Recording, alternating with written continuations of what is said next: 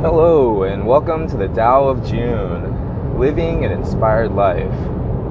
I am driving up to Tennessee right now, Hendersonville, Tennessee. Uh, it's about four hour drive from where I live in Atlanta. And I was listening to, just to pass the time, I was listening to uh, Gary Vee, Gary Vaynerchuk. And I know he's kind of a polarizing figure. Some people really like him, some people really dislike him uh, sometimes he's a little he's a little rough around the edges. You know, he's a little bit abrasive sometimes. Um, his language is questionable, but he makes a lot of good points. And a lot of the things that he was he was saying in the Q and A session that he was doing in Brisbane, Australia, um, it really inspired some thoughts that I wanted to share. One of them is about how important it is to love what you do. And he kept stressing that, uh, you know, multiple times. Several people were asking different questions, and he was like, it goes back to loving the process. You know, if the end game is to try to build a business to sell it, then you're already you're already in you know going down the wrong way because um, it's it's full of frustration and challenges and difficult no matter what business you're in. It's hard work. And if you're not in love with it, then it's all for nothing. He's saying, who cares about the money, right? I mean, yeah, you get a lot of money, but then what? You know, like how many how many more meals can you eat in a day? And a lot of times when you get money by doing work that is unfulfilling, the money itself feels unfulfilling as well and money comes and goes. There's several people in history where you can look up for examples who have made millions and lost even more.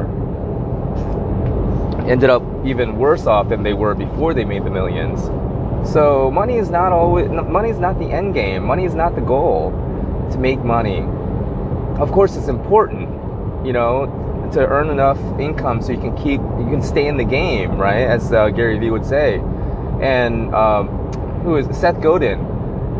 He was saying the goal is to make enough, earn enough income from the work, the service that you do, that you provide, to be able to continue doing it the next day, right? But the thing, the real goal is to find work that matters to you. Find work that really that you really love doing because that will get you through all of the tough times. And that's really the meaning of life, right? Is to is to do work that you are in love with. Because no matter what you choose to do, it is hard. It's hard work. But if you don't love it, then that that becomes torture. It becomes like hell. and I get a lot of emails from newer groomers. Um, sometimes it's their parents uh, reaching out to me uh, but most recently, uh, I actually got a phone call. Well, I, I got an email and then we scheduled a phone call. And I talked to this gentleman who has gone through several different careers, different, you know, jobs. Um, and now he's considering being a dog groomer. And there's a school, it's a two week course for $3,000. And I was like, oh my God. I, I talked him out of it. I was like, what could you possibly learn in two weeks that would be worth $3,000, right? Especially with dog grooming. And I was telling him, I, I honestly don't see the value in it. You know, that much money. I can understand if it was $800 for two weeks. Yeah, fine. You know, go get some basic understanding about dog grooming. But for $3,000, for me, I just couldn't, I couldn't connect the value and the cost for what he was, you know, I just didn't, I just didn't in my opinion, there was no possible way that he was going to get $3,000 worth of value in just two weeks to learn how to groom dogs. And I gave him the example of when I went out to California to help a mobile groomer. Um, I spent a week, five days, and she paid me a thousand dollars.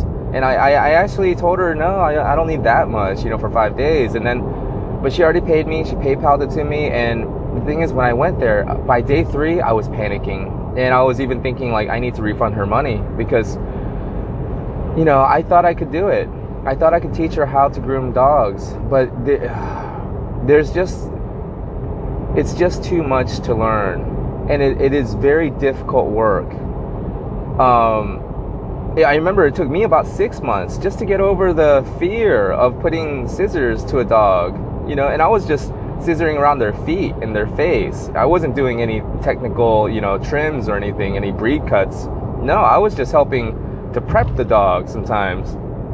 And a lot of times I would be finishing like uh, Cavaliers because the shop that I started at, they did a lot of uh, Cavalier King Charles Spaniels, and they have long ears. So I would I would actually after the bath, a lot of times it was just a bath and a and a just a they called it bath and neaten, uh, but a bath and a small like a light trim up, and we would just shape up the ears a little bit and make an even line on the bottom of the ears and scissor their feet round. And, that, and then that was it. And and maybe tidy up their tail a little bit. And also hand strip in between the eyes. So i guess a, a little bit more work but i would finish those dogs um, as a bather. And i remember just the anxiety i would feel putting the scissors to the dogs and cutting their hair. And every snip i took i'd be like second guessing myself oh is that right? And it took about six months where I got over that, and I, when I would come to work and just feel like, yeah, I got this, you know, it just it feels it was my new normal, and so yeah, I mean the thing is, I've been doing this for about nine years now, almost ten. Um, January would be my 10 year mark when I actually officially became a groomer, um, a hair like hairstylist for dogs, not just a bather. but it's still difficult. The work never gets easier. And it, it, you know, you just get better and I really, I actually appreciate the fact that it is so difficult. The other, just yesterday when I did the two Bichons, it took me three and a half hours on each dog because the first hour, hour and a half was spent just combing them out, just getting a comb through them because you would put the comb in their coat and it would not budge, you know? And it takes a lot of effort and a lot of physical labor and time because you don't want to just yank at it and hurt the dog you have to work at it and, and hold the hair at the base of, of, the skin, hold it tight so that the skin doesn't get pulled too much, it doesn't cause too much pain for the dog, and you're just working these tangles out of the coat all throughout their entire body. Thing is, even though you get their coat like down one leg, you work on the other leg, go back to the leg that you've already combed out, and you'll find more tangles. It's just that way because these dogs have million, trillions of hair follicles and hairs, you know, hair fibers. And some, a lot of them are old and, and dead and fuzzy, frizzy, and they're, you know, they just, it's like Velcro. Even though you comb through them and get them all separated, they just start to track to, uh, together and just tangle up again. Even though the dog's just standing there on their table. And so it takes multiple, even after I got them all combed out, and it took about a little over an hour. Even though I got them all combed out in the tub while I'm giving them a shower, in the shower while I'm giving them a bath, I would still get more dead hair. Clumps of hair would just keep coming out, you know, and, and you would see it on the on the shower drain. It just you know collects together there. It's like wow, more hair is coming out even after all the dead hair I combed out before the bath, and then after the bath, and when when I'm drying them and combing them and fluffing them out while I'm while I'm drying them, more hair comes out you know, and then after the groom, even after the haircut is done, then I go through with the undercoat rake, not to do like a full out carding or anything, but just to even out the coat by getting a lot of those dead, loose, old hairs out that are still there even after all of the combing. And it's a lot of physical labor. It's a, it's a lot of work. It's difficult. Not just that, but you have to now factor in the uh, the dog's behavior because the dogs are unpredictable they're not standing still for you. It's not like cutting, cutting human hair where you can say, hey, can you tilt your head for me? Or could you put your head down or look this way? Uh, usually a human being will do it, you know? They're very accommodating when you give them a haircut because they're they volunteered for it. They know that they're getting a haircut. They asked for it. They're paying for it. These dogs, it's not coming out of their pocket, you know. And they did not volunteer for this. They don't. They don't. They didn't know when they woke up that morning that they were going to get a haircut And they probably don't even want a haircut. They don't want a bath. They don't want to get brushed. They don't care. You know, it's more for the owners, you know, because the owners want the dogs to look nice and smell nice and be clean. Dogs, I mean, I think they could care less until it gets to the point where it's bothering them and they're itchy and uncomfortable. Even then, they don't really want you messing with them. And combing them out and brushing them out and all that. They, it, because at that point it hurts. They're already in pain. Their skin is already compromised and it's already uncomfortable. So then when you start brushing them and trying to work all of this stuff out of their skin, it's causing them more irritation and pain and they'll react. And sometimes they bite, sometimes they snap, sometimes they just roll around and, and hide their legs and you know, or they'll put their head in the way and try to stop you from doing what you're doing because these dogs are alive and they're they're sentient beings. They have consciousness. Maybe not as high level of consciousness as us, but definitely higher level consciousness than a chicken, especially more higher level consciousness than an insect, an ant. These dogs have feelings and thoughts and opinions, especially about what's happening to their own body. You're invading their private space. And I was telling this gentleman on the phone, these are all things you have to consider. Grooming is not easy.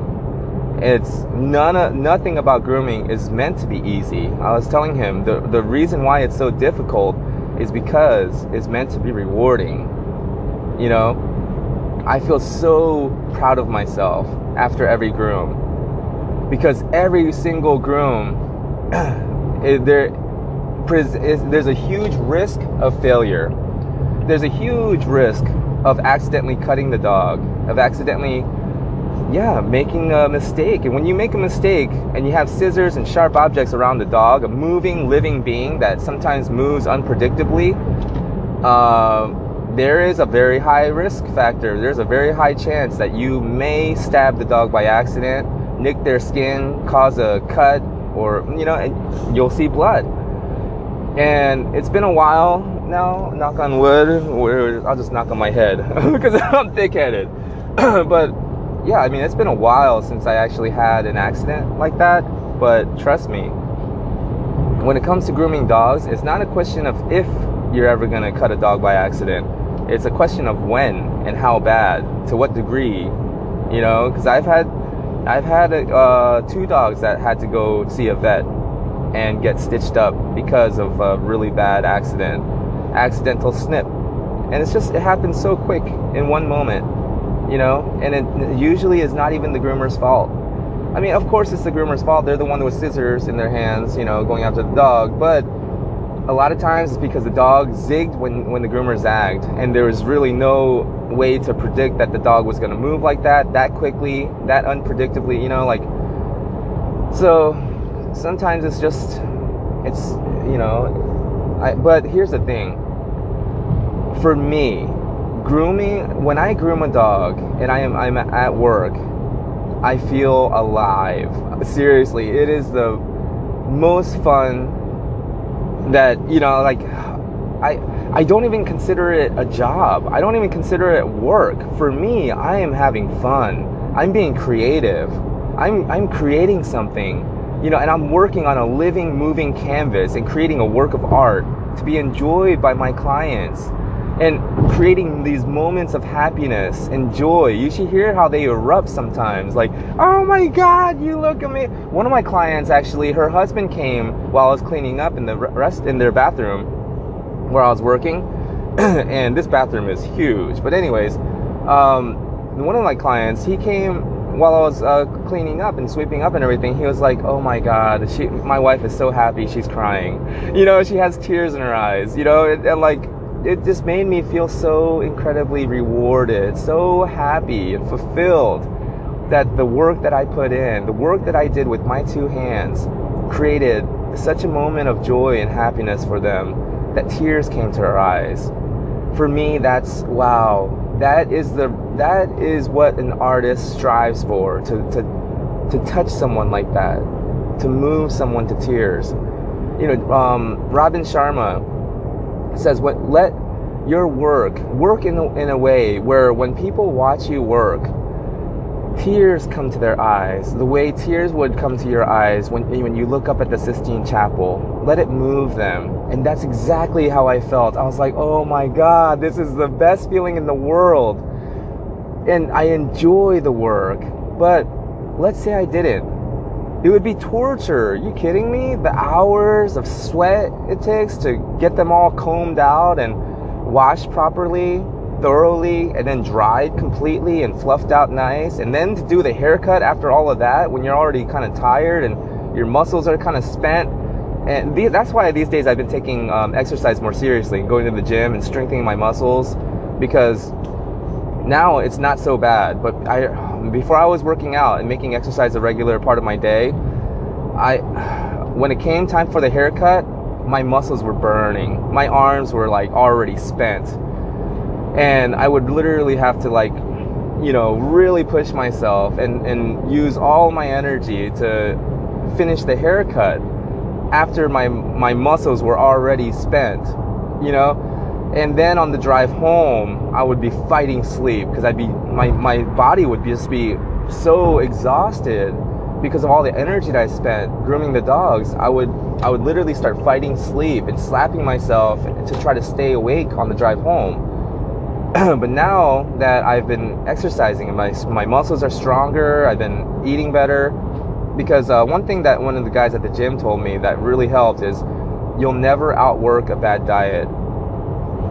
I really liked that, and it made a lot of sense. You'll never outwork a bad diet. He was saying diet is more important than the actual exercise. So I started eating better, and now I actually it doesn't bother me. Anymore. It's really weird. It's like wow, I, I really, when it comes time for the haircut, my arms are not burning and, and completely ex- I'm not I'm not exhausted, you know? It's like, yeah, shoot, let's do this haircut. This is the easy part, you know? I've already done all the hard part, getting the dog all combed out and detangled and, you know, ready for the haircut.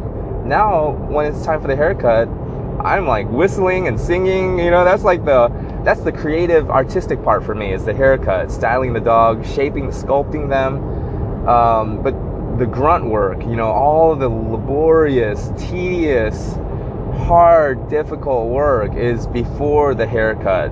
Getting the dog dog's coat prepared properly so that I can do a nice haircut. but wh- why am I going on this rant? It's because when I was when I was younger, I went through a lot of different jobs, a lot of physical jobs. I've had a lot of physically demanding jobs before. But none of them were as rewarding as this job. The, the work that I do now, I don't even consider a job. My craft, my art, the art that I choose to do now, it's more physically demanding than any of the jobs I've ever had that were physically demanding. However, it's much more rewarding. Why? Because I love the work that I do now. I love it. It's my passion. I would do it even if I wasn't getting paid oh my god yesterday uh, my client when she handed me the check she was like are we paying you enough and i was like what i was like you're paying me almost double what i'm charging you know i was like you're paying me more than i'm charging you're paying me more than enough and she was like i know but you just do so much and you know well, i just want to make sure we're paying you enough i was like what of course you are but that's the thing it's like i've never gotten this kind of rewarding feeling I've never felt so valued and appreciated in all the other jobs I've ever done, no matter how physically taxing they were. For example, when I was 20, when I was 20, 21 years old, I was working at a liquor store. Um, 19, 19, 20. Anyways, I was working at a liquor store and yeah, I was actually, I was 20, 21 years old. Yeah, anyways, I, it was, it was really tough work. Stocking the liquor store, doing the displays and the shelves because these bottles are heavy and a lot of these cases have 12 the bigger bottles come in cases of 6 but these these boxes filled with these liquor bottles are very heavy especially when you move like a hundred of them in a day oh my god it was so laborious i mean physical exhaustion at the end of the day every single day, especially the day on Wednesdays, I believe, we, we would get the shipments in. And oh my God, like putting, stocking all the inventory that would come in on those days. Oh my goodness, it was really, really tough work. But no one ever, I've never moved anyone to tears, you know, doing that work. Even on the weekends when I would be loading these huge, heavy kegs of, you know, these beer kegs for we were near a college, so a lot of a lot of the frats and, you know there would be a lot of parties on the weekends, and they would buy these kegs, and loading these kegs up into their trucks or into their car, the trunk of their cars. That was part of my job. I mean, it was so heavy and so tough, and I, I, would really have to use my back muscles and my legs to lift up these heavy kegs. I've never had anyone stop me and say, "Hey, by the way, I really appreciate you how hard you're working. You know, like thank you so much for loading these heavy kegs into our truck." No, nobody, nobody ever thanked me or anything. Why? Probably because I just, for me, it was just a job. It was just a way to get paid you know, and the thing is, it wasn't even like I was getting paid a lot either. I was only making enough to cover my expenses, really. I mean, maybe a little extra so I could buy some alcohol for the weekend for myself and, you know, go out and have some fun with my friends. But then that's it. And, you know, I'd have to go right back to work, you know, to make enough money to cover my expenses. And that was about it, you know. It's like, but here's here's why I like to give that example of my liquor store experience. Even though I worked hard, really hard, and nobody really appreciated what I was doing and how hard I was working. Um, I mean, I got cussed out by my boss. He was a horrible boss. But, anyways, um, later on, let's fast forward, right? Uh, about 10, maybe 8, 8 to 10 years later, I believe it was, because I was like 28, 29 at the time so I'm going to a liquor store to buy a bottle of scotch for a friend of mine for a Christmas present because um, you know I, I, heard, I, heard, that he likes scotch. Uh, he he kind of mentioned it in passing, and he was saying that he he likes um, Macallan. No, he likes Glenlivet better than Macallan. And even though Macallan is more expensive, um, the Glenlivet he, uh, he enjoys the taste better. So I was going in to get a bottle of Glenlivet and the gentleman working there, um, one of the, uh, I guess he was an employee there. Um, he he asked me, uh, so you like Glenlivet? And I was like, uh, I don't really even like Scotch. You know, I was like, I don't like the taste. You know, I'm more of a rum guy because it's sweet, uh, or bourbon because it's it tastes sweeter. But I told him I don't really like Scotch, the peatiness, you know, like the earthy kind of flavor. And I was like, you know, I, I, it's for a friend.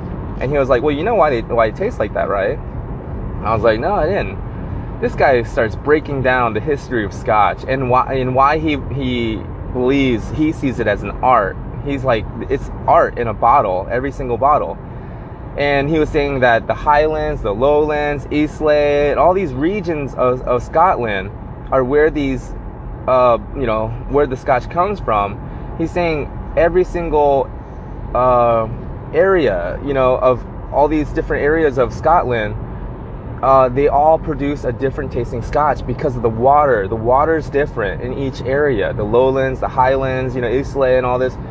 but he was saying that um, also the the peat or you know like the, the stuff that they use, like the grass, you know, and the the taste of the earth. And he was he was saying how they have to be aged for you know 12 years at least, you know, like and you know just he was even saying that each bottle tastes different. He was saying you can buy two bottles of macallan or glenlivet and when you when you pop it open each bottle the even though it's the same brand each bottle has its own unique flavor. And he was like because each they're all unique and, and the the flavors change based on the cask it's in and all this stuff. And i was just like wow I was fascinated, and he turned me into a Scotch drinker. You know, it's like wow. Now I I like Scotch, and I like to look for the different you know distinct flavors in each bottle now because of what he taught me. Another time, I went to a liquor store to get some beer to take over to a friend's house because we were meeting them and the guy working the beer section, he asked me what I'm looking for. And I told him, yeah, I'm just looking for something different. I'm tired of the old Bud Light, Coors Light. And he was like, oh, okay, let me show you some craft beer. And, you know, so he's, he's telling me about all these different craft beers and how it's made. And um, he, you know, we, we touched, he touched on uh, IPA, Indian Pale Ale. And I was like, oh man, I hate that Indian Pale Ale. I was like, it tastes like piss, you know, it's so bitter. I hate it. I was like, why would anyone drink that? he goes, you know why it's, why, you know why it tastes like that, right? And I was like, I mean, the hops, I guess. And he was like, yeah, but you know why they use hops in the Indian Pale Ale? And I was like, no. So this guy goes into a history lesson, you know, and he was telling me how um, it's called Indian Pale Ale because when the sailors, you know, when they would um, sail their ships from England to from Europe, you know, to India, to, you know, when they were colonizing India, they the beer would go bad on the trip while they were sailing from Europe to India. Along the way, the beer would go bad, and they would have to toss it, and it would make the you know it would make the sailor sick. So they they found out that they can preserve the beer by adding hops to it, and the hoppy flavor, that bitterness, um, they they learn to enjoy it. It's an educated taste because um, the, it's a natural preservative, and by adding the hops, the beer would stay good. You know, it would keep for the whole trip, and they could even drink it there in India as well. And that's why it, it, got its name, India Pale Ale and IPAs, right? And I was like, whoa, what? And then he started telling me about the the B, BU, you know, percentage, like how bitter it is and everything, and you know, each one has its own bitter le- levels of bitterness, and and then he he said something that really fascinated me. He was like, IPAs are the only beers that don't have artificial preservatives in them because the hops are natural preservatives. And I was like, ooh, what?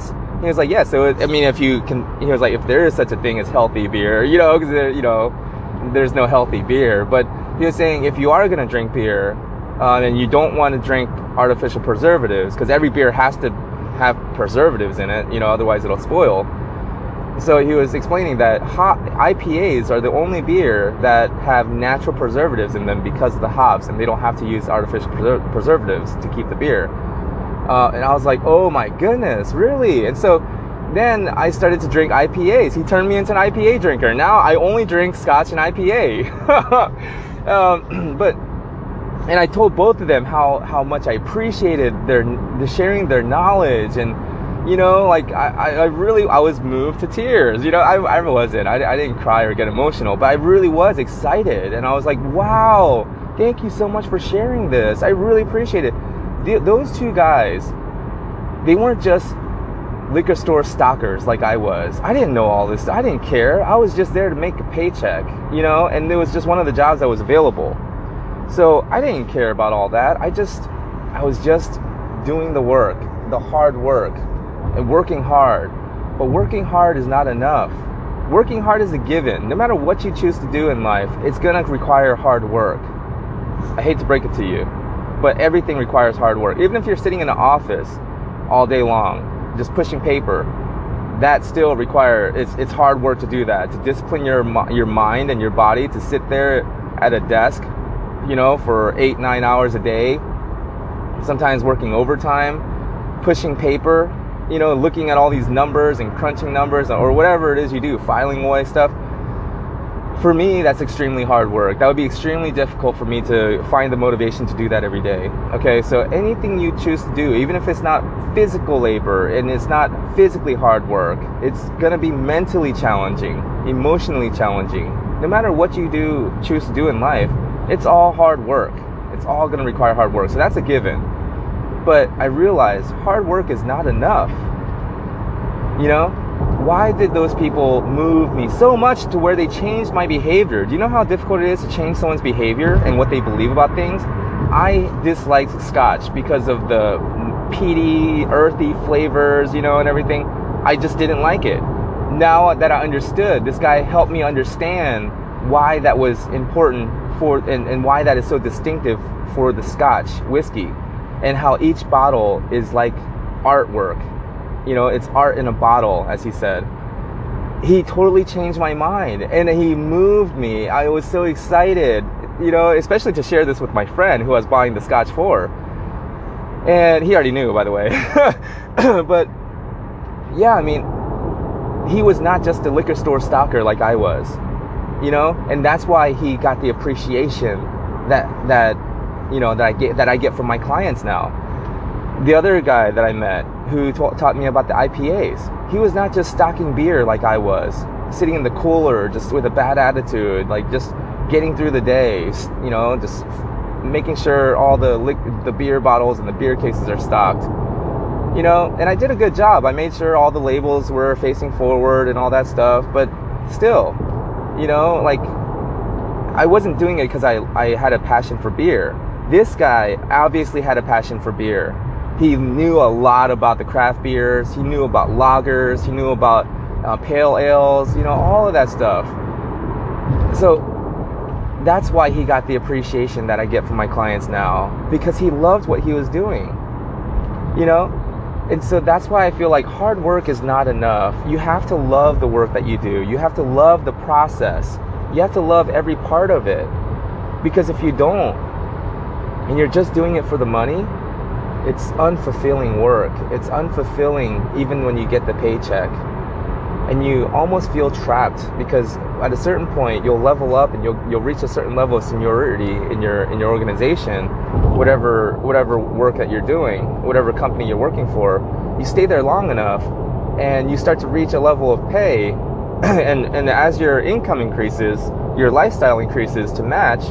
And then you get to a point where it's it feels almost impossible to get out of it and find another you know, to actually start over in a career that you will actually love.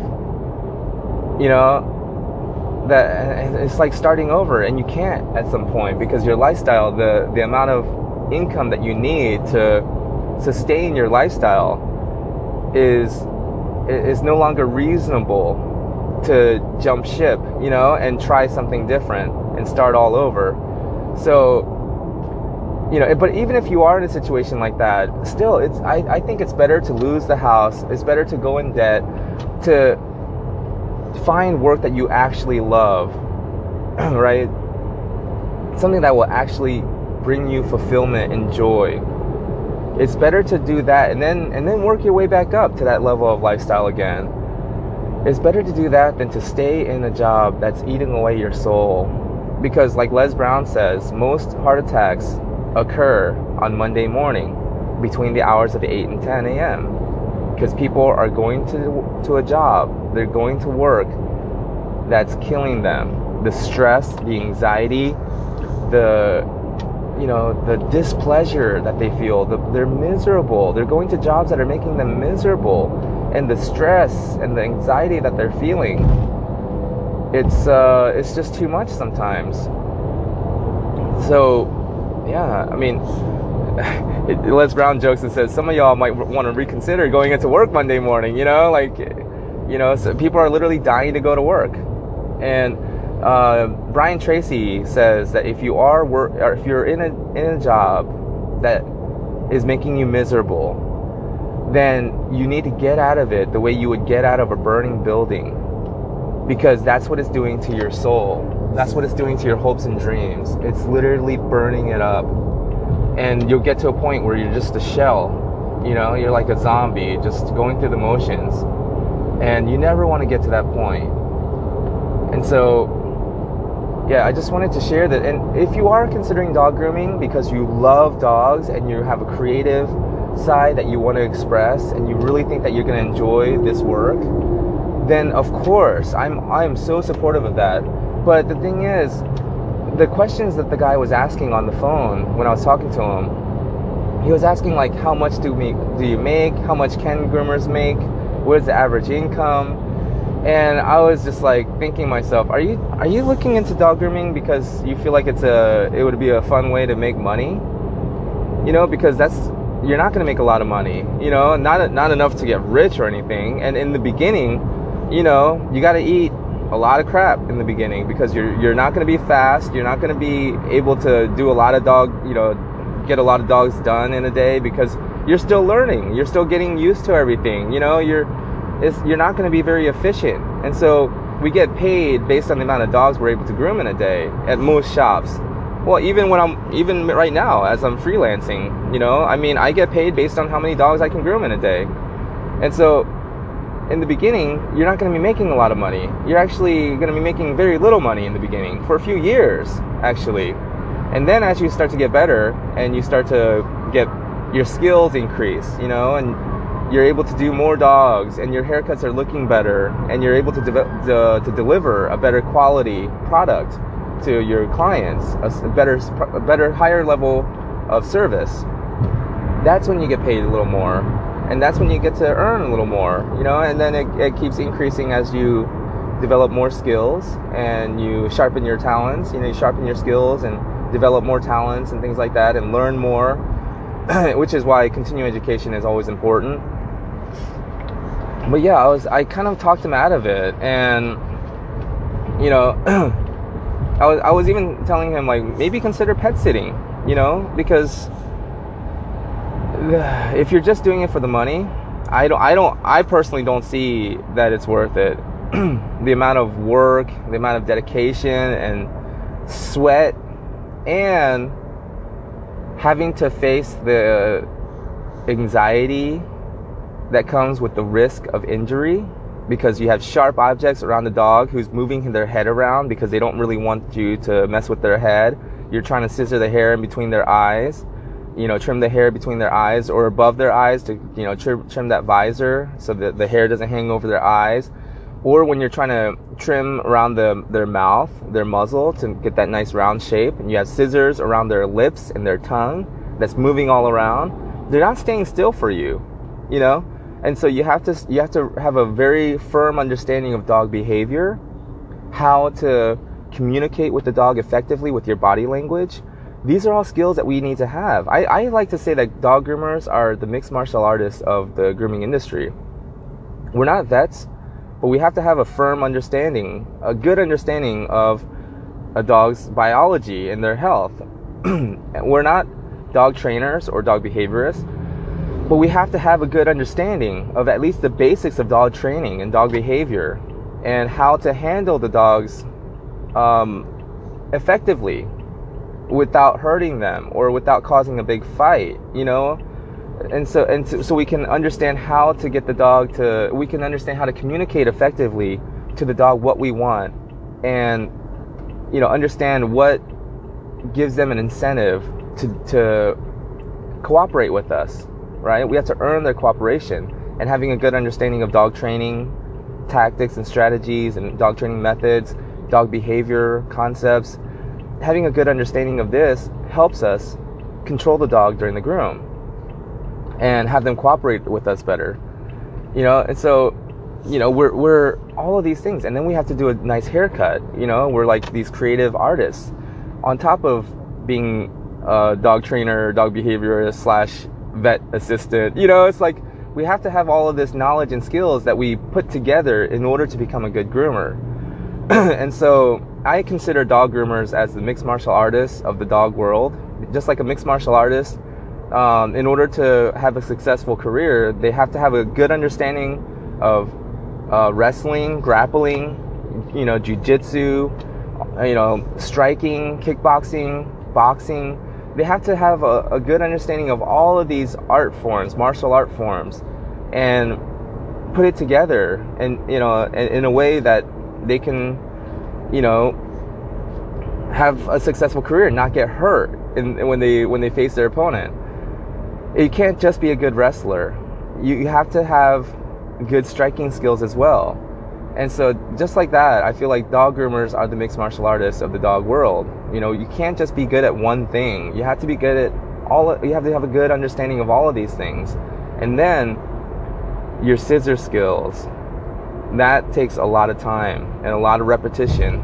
You know, a lot of hours on the mat, as they say, in order to um, do, you know, in order to execute a good skilled haircut and I mean, all of this, I feel like it was worth it for me, even during the times where I was struggling, even when I lost my business and I went severely in debt and we had to start over. And, you know, several times I try to work at different salons, but my methods, the way I, the way I approach the groom, you know, taking time to build rapport with the dog and giving them breaks and you know, just working with the dog and, and actually taking the time to comb them out properly and clear out the skin. Um, all of these things, it just it just doesn't work in a salon environment where quality is not really, you know, quantity trumps quality. You know, like they they just they want to get through as many dogs as possible, and they want to groom the dog as quickly as possible. I don't agree with that, and my my style of grooming doesn't match that. And so even when I was having a hard time, you know, finding employment, keeping a job for long, even when I was working at a different, you know, salons, I wouldn't be earning as much as the other other groomers because they were much faster than me. You know, I was taking my time with every dog and you know going going over the finished haircut with with these thinners and blenders, just making sure everything looks smooth because I wanted to be proud, really proud of the work that I put out. Every single dog I wanted to feel proud of. And so yeah, I wasn't earning a lot of money, not as much as the groomers that I was working with but for me, because I loved it so much, I loved the process. I loved the work and the artwork that I was creating. Because of that, I believe that's what helped create what I have now. You know, and the loyal clientele I have now. And, you know, the rewarding work. But it's, you have to love the process, you know? It, it has, you have to love all of it. You have to love the times where it's hard and difficult. And I think it's really about finding that thing that you really love to do. It's so important. Steve Jobs even said it. He was saying, you know, you have to really love what you do because even when you love what you do, there's going to be times where it's really difficult and really challenging. But your love for your your passion for your work is what's going to pull you through those difficult times. Gary Vee said it even better to this one guy who asked a question. The guy goes, "So I guess I just have to get used to eating, you know, shit sandwiches." and um, Gary says, "No, you need to find a sandwich that doesn't taste like shit."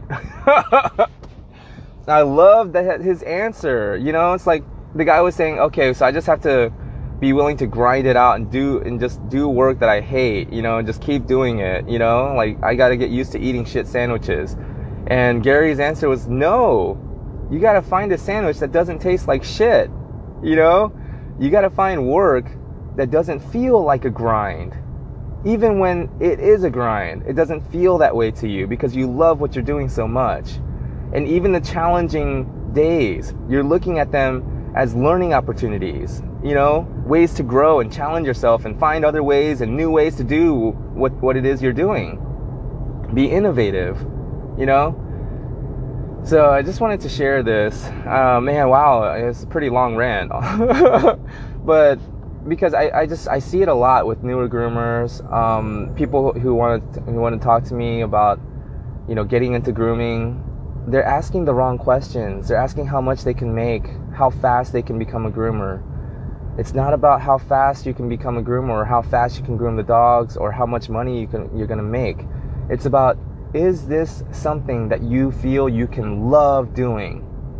Because if it's not, if you're just doing it because you feel like this is a cool or fun way to make money, uh, you're not going to last very long. Because I see that too. A lot of groomers throw in the towel. You know, a lot of groomers hang up their grooming gloves, metaphorically speaking, you know, they hang them up early in their career after about three, four, or five years you know, one one groomer actually told me that she believes that the the average life cycle, lifespan of a groomer is about three four years.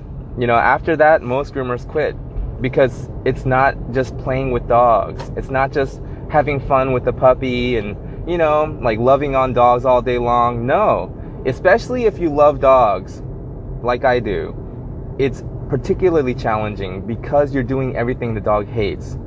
You know, some dogs hate having their nails clipped. Well, a lot of dogs do actually. They hate having their nails clipped and filed. Hey, guess what? That's what you're doing all day long. You know, they hate having their, you know, rear end, especially their rear end. A lot of dogs are sensitive about that. They'll turn and snap at you when you mess with their tail or their rear end. And guess what? You're doing that all day long. You know, some people, some dogs don't like to have their leg, you know, lifted or being lifted up. You're doing that all day long, especially get to their sanitary area or their belly. You know, some dogs don't like to have their face messed with, you know? And guess what? How are you going to trim the hair or clean their ears, you know?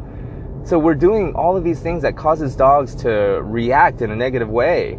And you know, sometimes you feel like a big bully. Sometimes you feel like a meanie because you have to get it done. It's for the, it's in their best interest. It's for their health. You know, you got their, you got to get their ears cleaned or clean up around their mouth or in between their eyes or their rear end, you know, or their nails. You got to do all this stuff that that's they they're telling you very clearly. Obviously, they don't like, and they they will bite you sometimes. and you're doing this every day, and then the clients don't really understand, you know, the customers don't really understand how difficult it is to go through all of that, how mentally draining, emotionally draining this is, especially for a pet lover, for dog lovers. Um, and so then, you know, you get those questions that, that hurt your feeling, but they don't mean to hurt your feelings. But they're like, well, why did it take so long? Or how, how, why, why, you know, why does it cost so much? You know, things like that. And you're just thinking like, what, really? Do you know, do you have any idea what I just went through? You know? and so this wears on a lot of people, especially the people who are getting into it because they just think it's a fun way to make money. You know, it's not. and you have to really love what you're doing. You have to really have love for the game. Here's another example I like to give. I love watching the UFC and mixed martial arts. You know, I love to see two martial artists um, display their skills and challenge one another and see who the better martial artist is. I don't like violence. I it actually makes me uncomfortable, especially when people, you know, confrontation makes me uncomfortable. And it's, it's, I've been at a bar one time where fight broke out. I got extremely uncomfortable and I got out of there as quickly as possible. So I don't. It's not that I enjoy violence, but I'm fascinated by how fascinated I am watching mixed martial arts, and I think it's because to see two people test themselves, challenge themselves to the ultimate level, and they can show respect for each other and hug it out even after they're done, it just fascinates me. and also, I, I, got into watching it. I, I, developed an interest of watching it because I was bullied as a kid and I wanted to learn how to defend myself. So, anyways, um, even though I'm fascinated by it and I know that the, some of these fighters make millions of dollars, if I if I started if I decided that I'm gonna become a mixed martial artist and I'm gonna try to join the UFC, you know, to fight to make money, I know I would get seriously hurt. I know I would regret it because I don't actually love it. You know, I don't actually love confrontation and physical violence and you know all of that and getting hit and punched. I actually quit Taekwondo because of that. Um, my, my instructor, I complained about how this kid was hitting me too hard and kicking me so hard while we were sparring, and I lost my temper. And he was like you have to train your mind. You have to you have to train yourself to love it you know like tell every time you get hit tell yourself you love it and make you know like get excited not mad. And i was like yeah no this ain't for me. You know i quit. But anyways um one, some of the fights when you see these guys get battered and bruised and just continue to go at it and just pour everything they have in there blood sweat tears all in there I mean, it's because they love it. It's because they love what they're doing. And there's no quit in them. And I love seeing that because I know for a fact if it was me in that cage, in that octagon, and one of those beasts, those monsters, ran over to me and kicked me in my head or punched me in my face, I might die. I might go into shock and die. Literally, I would pee my pants, maybe even crap myself and I would probably die or maybe go into a coma. You know, I would be in the ICU. You know, like I would be done. You know, forget it. I'm I, am i am toast because I don't really love it. You know, and I would be scared, and the fear itself, and the and the shock that I would feel. You know, when somebody kicks me in my head full force, and those monsters train every day to, you know, beat somebody's head into the ground I mean, I would die. I think I would literally die. Not just the fear, but the shock of it, even. You know, like, and I'm scared, and I'm don't, I don't really want this. Um, I'm just there for a paycheck. I would die. You know, but the same, the same blows that would kill me, these guys take it and they continue fighting because they love the game. They're in love with the game, and that's how I feel with dog grooming. You know, the same dog that would cause another groomer that's just in it for the paycheck, that's just in it for how much money they can make off this dog, that same dog that would cause that groomer an extreme level of frustration and stress and maybe even anger. And um, several of those dogs in a row, several months in a row, years in a row, would cause that groomer to quit and give up grooming. Those same dogs actually excite me they they they make me even more passionate and more energetic and more like I guess, more excited about the work that I do because I feel like, wow, I'm overcoming these challenges and I love this. I love the feeling of being able to get this, guide this dog through this grooming process that he hates and he doesn't like and has always had a bad experience. I get to be the guy that changes all that for this dog. And after several after several visits with me, this dog, the same dog that used to be very you know violent and aggressive, is now very cooperative and even gives me kisses, you know, and they now like the grooming process, you know, because because the relationship that I built with them. And I love that. And I love the fact that you know the the trust is not transferable. I cannot just tell someone else like, "Hey, you take over," you know, because that's that dog would now start biting and and you know acting a fool with this new person because they don't really know that person, you know. For me, there is no money is not the end game for me, I, am not creating this business, Jun the Groomer, to sell it. You know, I have no exit strategy. There's no exit plan. My exit plan is actually to start a school later on when I'm ready to uh, retire and hang up my grooming gloves, so to speak, you know. Um, then I'm going to start teaching.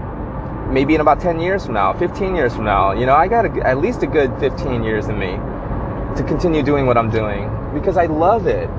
And the thing is, I could I could call my business something different so that it doesn't have to be me and I can I can sell it. But why? I, I don't I don't ever have plans to sell my client list and turn them over to somebody else because these are relationships that I built. These are unique relationships and trust that I've earned over the years. I can't just transfer that trust to somebody else, and I would feel bad at selling it to somebody else. So that's why it's Jun the Groomer.